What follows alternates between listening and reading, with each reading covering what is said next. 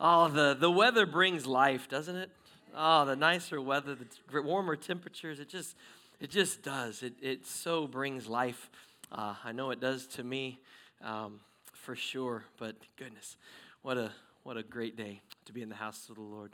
Um, you know, the, the reality is one of the cool things we get to do as, as a body of believers. Um, and this is so important, and we all have to do this. I, I started the very beginning of the year with this, and I'm, I'm never going to step off of this. It will always be something that I truly believe in um, as far as the church is concerned. That is this we have one thing in common. We have one great thing in common, and his name is Jesus. And if we can agree on that and who he is and what he did for us, then everything else can be secondary. Literally, everything else can be secondary. Because when we believe and we trust in him, and Him alone, then all those other things, eh, they're just not a bother. They're just not a concern to us. And, and then our goal becomes to reach out with His love through who He is, allowing Him to create in us what He wants to create, and incredible things will happen. And as we do that, and as you get to see new people and meet new people, do that. Meet new people. Get to know one another. You've all been places where you go into place and, and everyone's distant and you're like, I don't really think even anybody knew that I was here today. Never let that happen here. Never let that happen here. There's just a couple of us to be able to do that. If with all of your help, oh my goodness, um, it could almost be annoying to some people. They, they, they loved me too much. They liked the fact that I was there too much. And if they don't like that, that's fine. They'll find a place to go where nobody talked to them and they walked in and walked out and no one ever said a word. Those exist. Never let that be said of us. Never let that be said of us. Uh, the passage today is Luke chapter 10. Luke chapter 10, verse 25. You can go ahead and start flipping there. We'll get to that here in just a few minutes. The question of the day is simply this What must I do? What must I do? Have you ever asked that question in your life? What must I do to catch up? What must I do to get ahead? What must I do to get some rest? what must I do to get a job?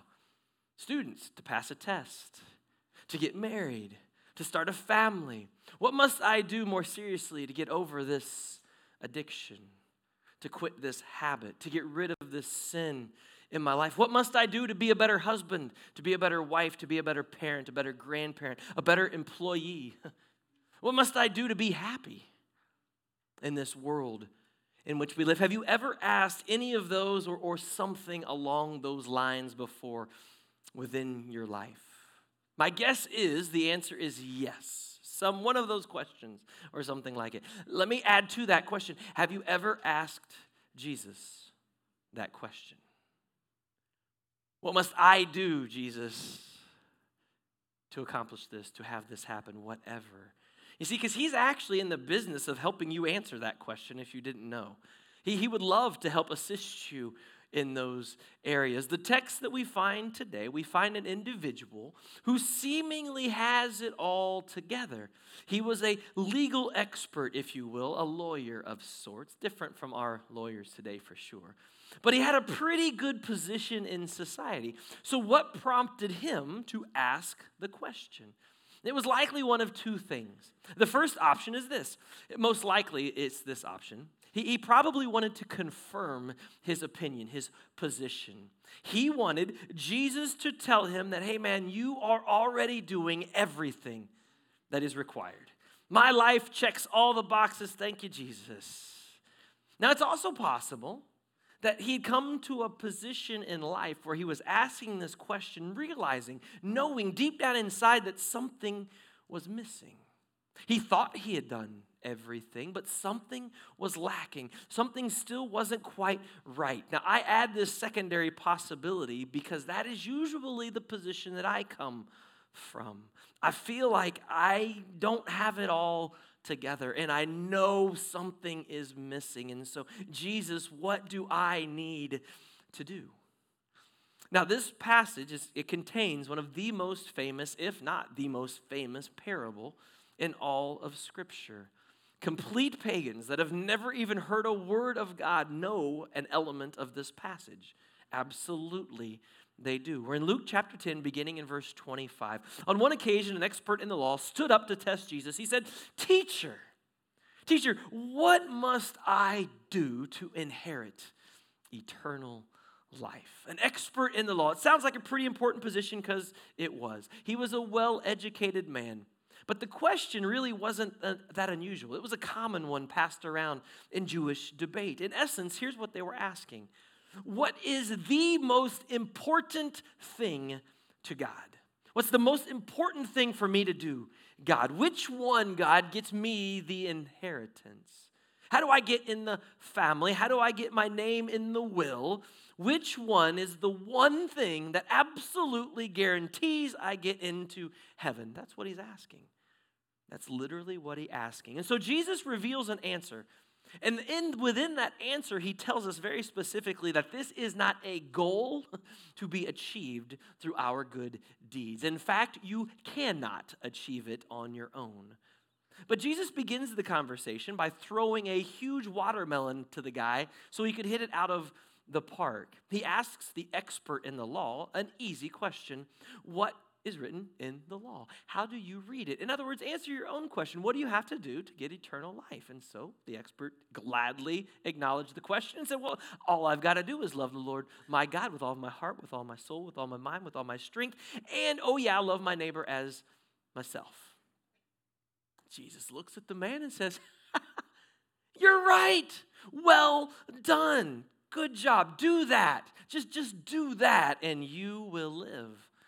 You see, the expert literally hit that one completely out of the park. He replies by sharing a part of a Jewish prayer called the Shema. It's a beautiful prayer. It's found in Deuteronomy 6 5. This is a prayer that the faithful Jew prays every single day. And Jesus lets him know hey, you're right. Your answer, absolutely correct.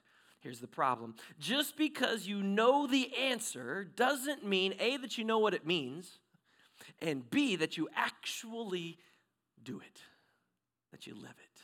In order to love God with all of your being, then you have to live out that love in your own life. You cannot claim to love God and not love others the same way that God does. So, the expert, thinking he's got it all together, asks a follow up question. You see, in his mind, what Jesus has just done is actually affirm what he already thought. He affirmed what he thought to be true. In his mind, he's good to go. I love God. I love my fellow Jews. I'm in. I'm all set.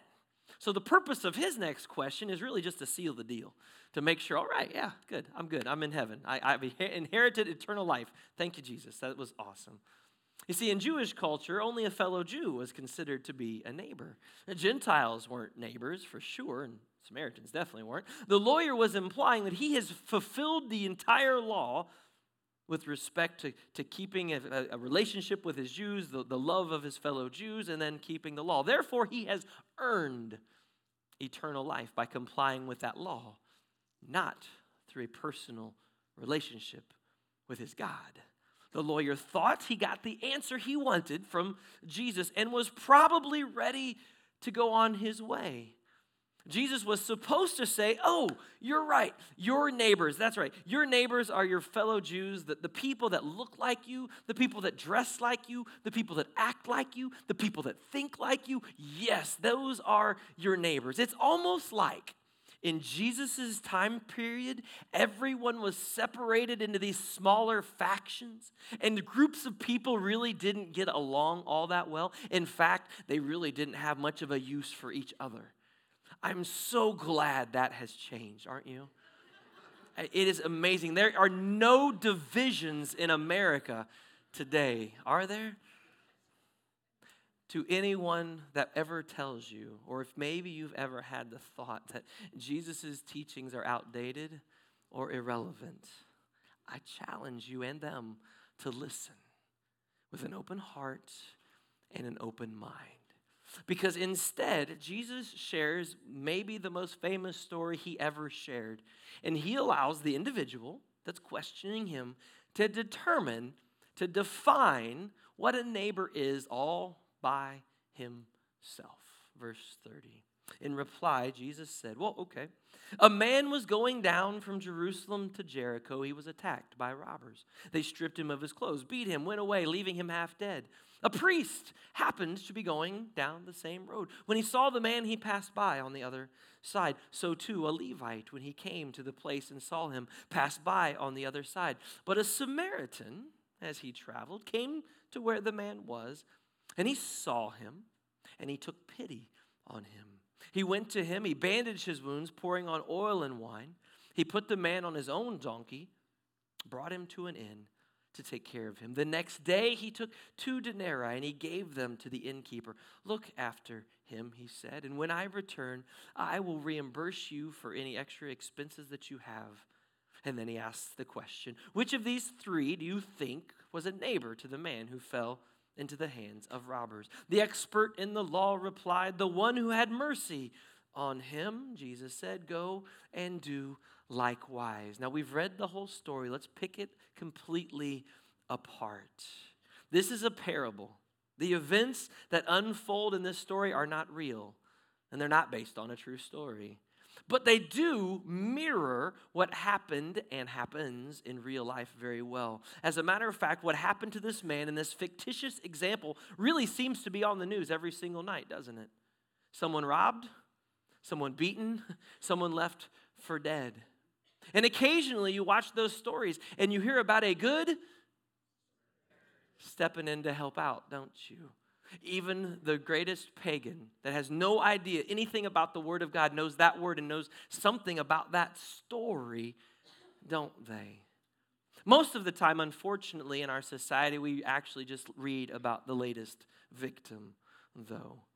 Now, those are sensational examples, but they're absolute truth in our society. How many other people among us are heartbroken, depressed, paralyzed by fear or anxiety? The powers of this world are destroying people around us every day, and they are left lying on the side of the road, spiritually dying. They might be in this room today. Jesus uses this illustration because it's real life to them this really happened. It was a dangerous stretch of road that he was referring to. Everybody knew where he was talking about. The man that he was speaking with definitely would have understood what he was talking about. Unfortunately, in our civilized world, um, these attacks are becoming more and more common as well, making this parable even more and more relevant to our world today if nothing else, as a conversation piece from a physical standpoint. People know what you're saying. So I want to begin by pointing out a huge difference in reporting about the victim. How did Jesus tell us about this person? He said it was a man. According to today's reporting, today's journalism, as we call it, what's missing? It's usually actually the very first thing reported Jesus doesn't give us the man's ethnicity. He doesn't give us the color of his skin. He doesn't tell us if the man is rich or the man is poor. He doesn't tell us where the man is from. Why? Aren't these things really important? No. The man was in need, nothing else mattered. Nothing should discourage the Christ follower from helping a person in need, period. There is no judgment of the victim here, nor should there be. Evil had happened to him. We should respond. Jesus does not allow distinctions to be made when it comes to the treatment of people. We've got to know that, church. That's what separates us from everyone else. Jesus next intentionally identifies the other characters in the story, though the priest and the Levite, who both should have helped out. This man was in need.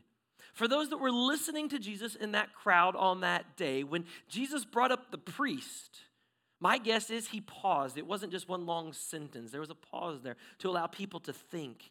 The crowd might have gotten excited, like, yeah, here comes the hero. Here comes somebody that's going to swoop in and help this poor, unfortunate soul. Yay. The priest should have brought hope. He should have brought healing to the injured person, but he did not. The Levite should have done the same. Now, here's what's really cool you can go and you can find commentaries on this story, and you can find all kinds of reasons why the priest and the Levite didn't help. But there's one small problem with all of that analysis 100% of it. These aren't real people. This is a fictitious story. It is not real. So, what were the priest and the Levite thinking? Nothing. If they were thinking something that was important, Jesus would have included it as a part of his made up story. He did not do that. It's an illustration. Here's the point they should have helped, and they didn't. The end. Everyone would have gotten that. They claimed to love God, which would have been the reason they should have loved their neighbor, but they did not love their neighbor.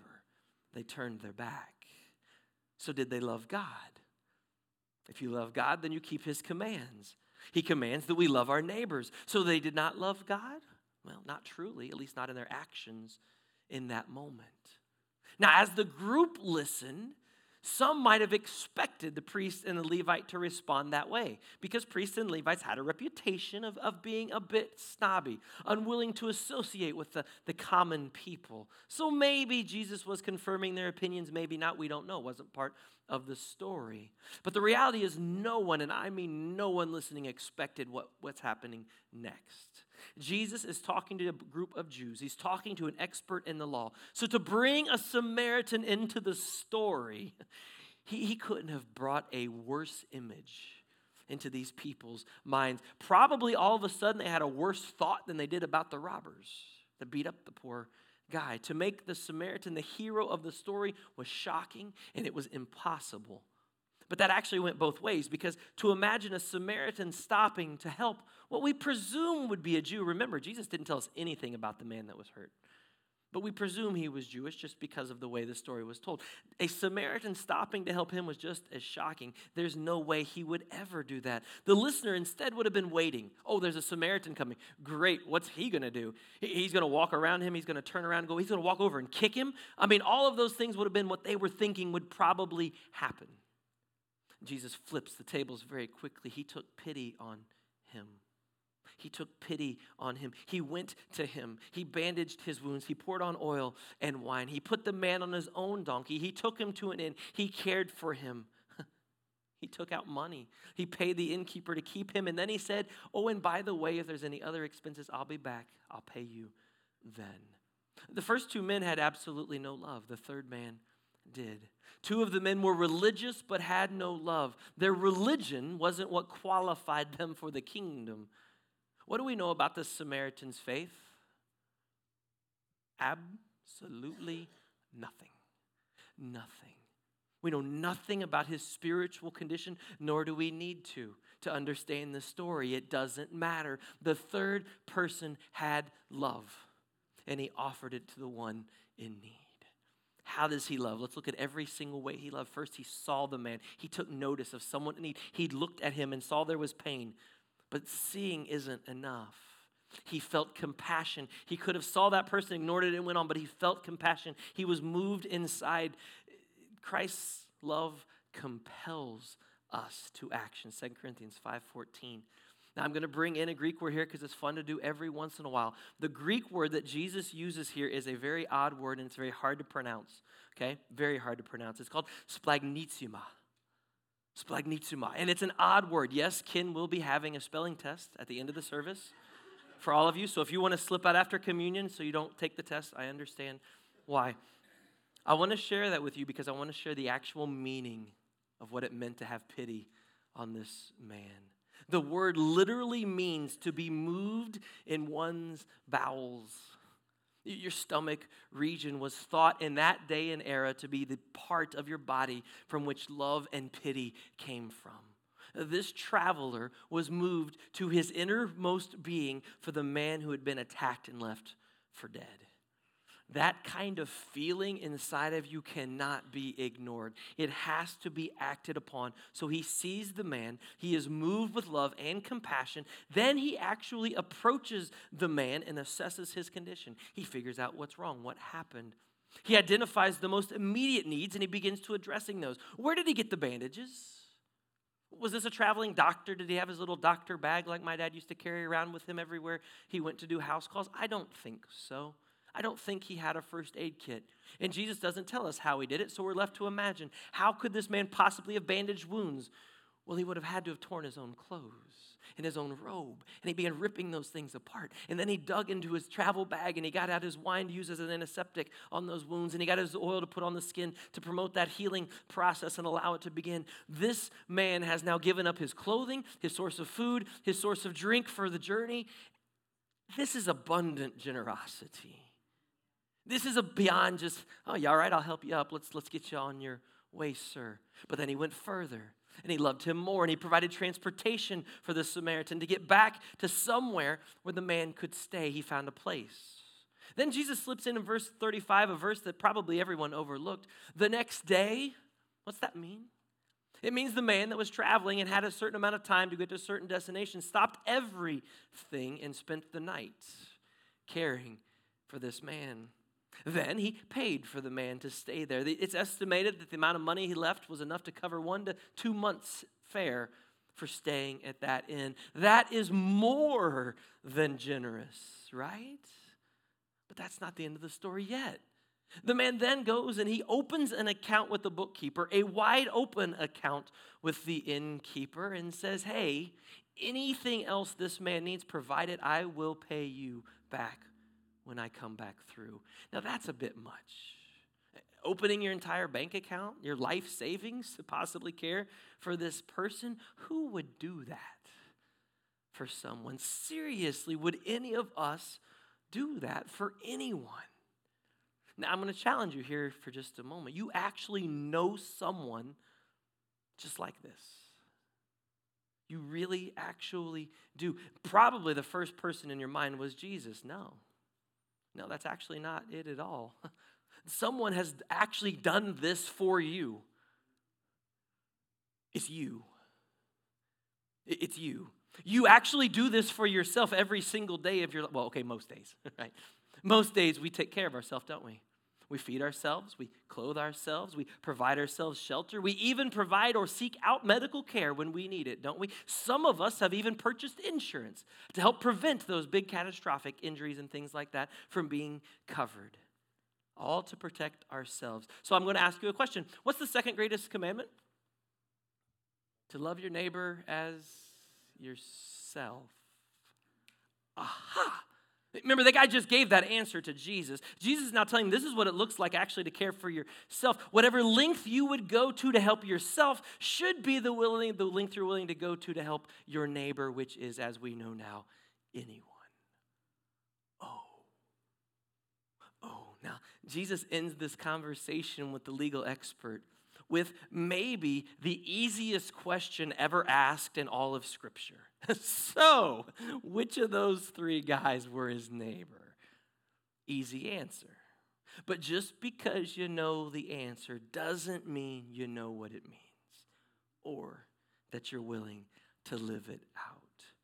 Jesus is telling the man straight up, You want to earn eternal life? Okay, you can do that. Here's the perfect example. You leave here and you go do likewise. Oh, and do it always. And oh, do it for everyone, every person, even your worst enemy in need. You should lavishly, sacrificially, generously, tenderly, limitlessly, kindly, with an open account, give them every single thing they need. That's all. And when you do that, you can earn your way in. Wait, that's impossible. And Jesus would have said, Really? Huh? You think. Remember, when Jesus says, go and do likewise, go and do the same, this isn't a command to Christians. These are fictitious people. The whole story is fictitious. This isn't even a command for a believer to love completely like this. What this is, is an indictment on all of fallen humanity. We cannot, we do not, and we will not ever be able to love in that perfect way.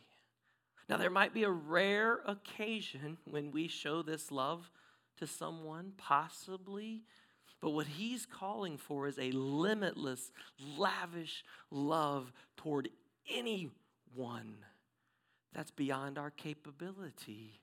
There's only one who can love like that, and that's our Jesus. And this is how he loves you, and this is how he loves me. And this is the love then that we are to pattern our life after. This is the love that we are to pour out on others to the best of our abilities. We're not going to be perfect at it. Our love for Jesus and our love for others will not be perfected until we're in his presence one day. Therefore, we cannot earn our way to heaven.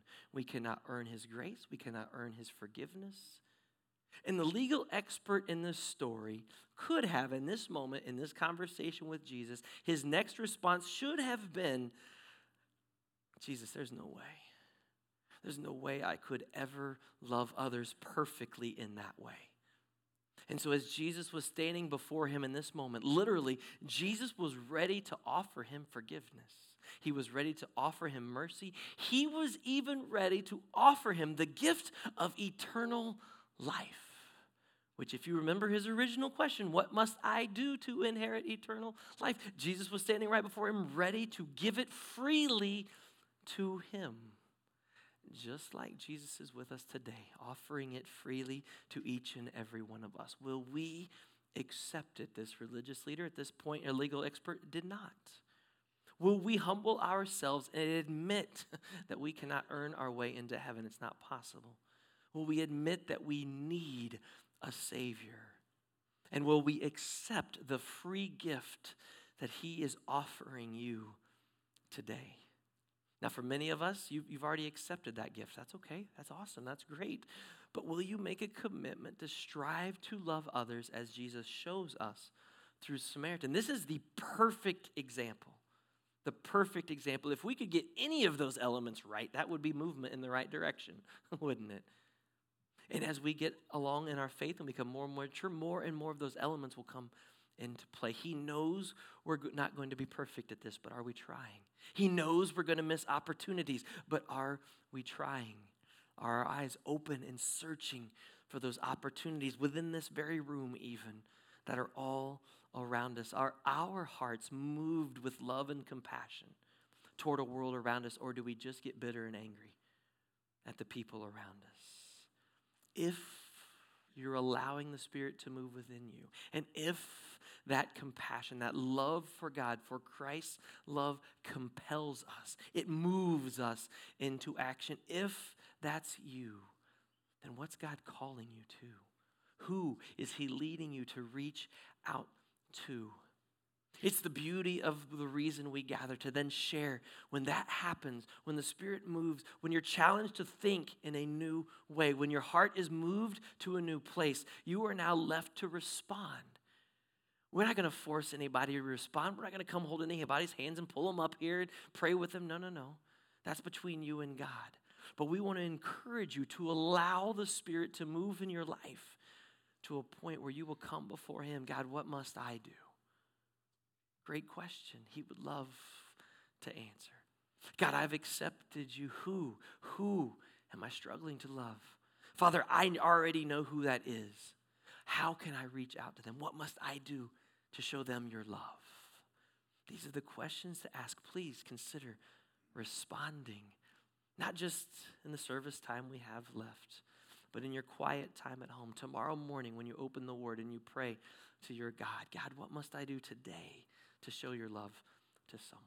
Father God, as we consider this famous, famous story, we realize that sometimes what we think the question is, uh, we didn't quite get right. And what we think the answer is, we might not fully understand. Thank you for giving us your word to explain things more fully. Father, thank you for giving us your word to challenge us. So many today discount this incredible book that you handpicked and put together. They discount the words within, telling us that they're irrelevant, telling us that they don't apply to society today. Father, your love and your grace and your mercy applies at all times. Your teaching is eternal. And Father, there are absolutely people left abandoned, lying on the side of the road all around us today. Father, some of those people are in such great pain, such great confusion. They don't know where to turn, they don't have anyone to help. Father, you're going to place those people in our paths to see if we will be your hands and feet. Will we be that Samaritan? That person might look at us like we're some kind of religious fanatic, Jesus freak, crazy person. You know what? That's okay as long as we're willing to help. They can think whatever they want. We, we never get the opinion of the man that was helped. He never even says thank you in this story because that's not the reason we do it. Father, we see people in need and we're called to go and love them. But Father, not all of those people are lying on the side of the road, literally, or in our workplaces. Some of those people are right here within this room, and they are hurting and they are in need today. Father, let no one in this room be afraid or too busy to stop and go to them and ask if they're okay and see how we can physically help them or spiritually help them. Father, this world that we live in doesn't care. Doesn't care truthfully about anyone. And yet, somehow, some way, in your capacity, you care about everyone. And you've left us here to show that love and care for all of those that are near. Father, we love you. In Jesus' name we pray.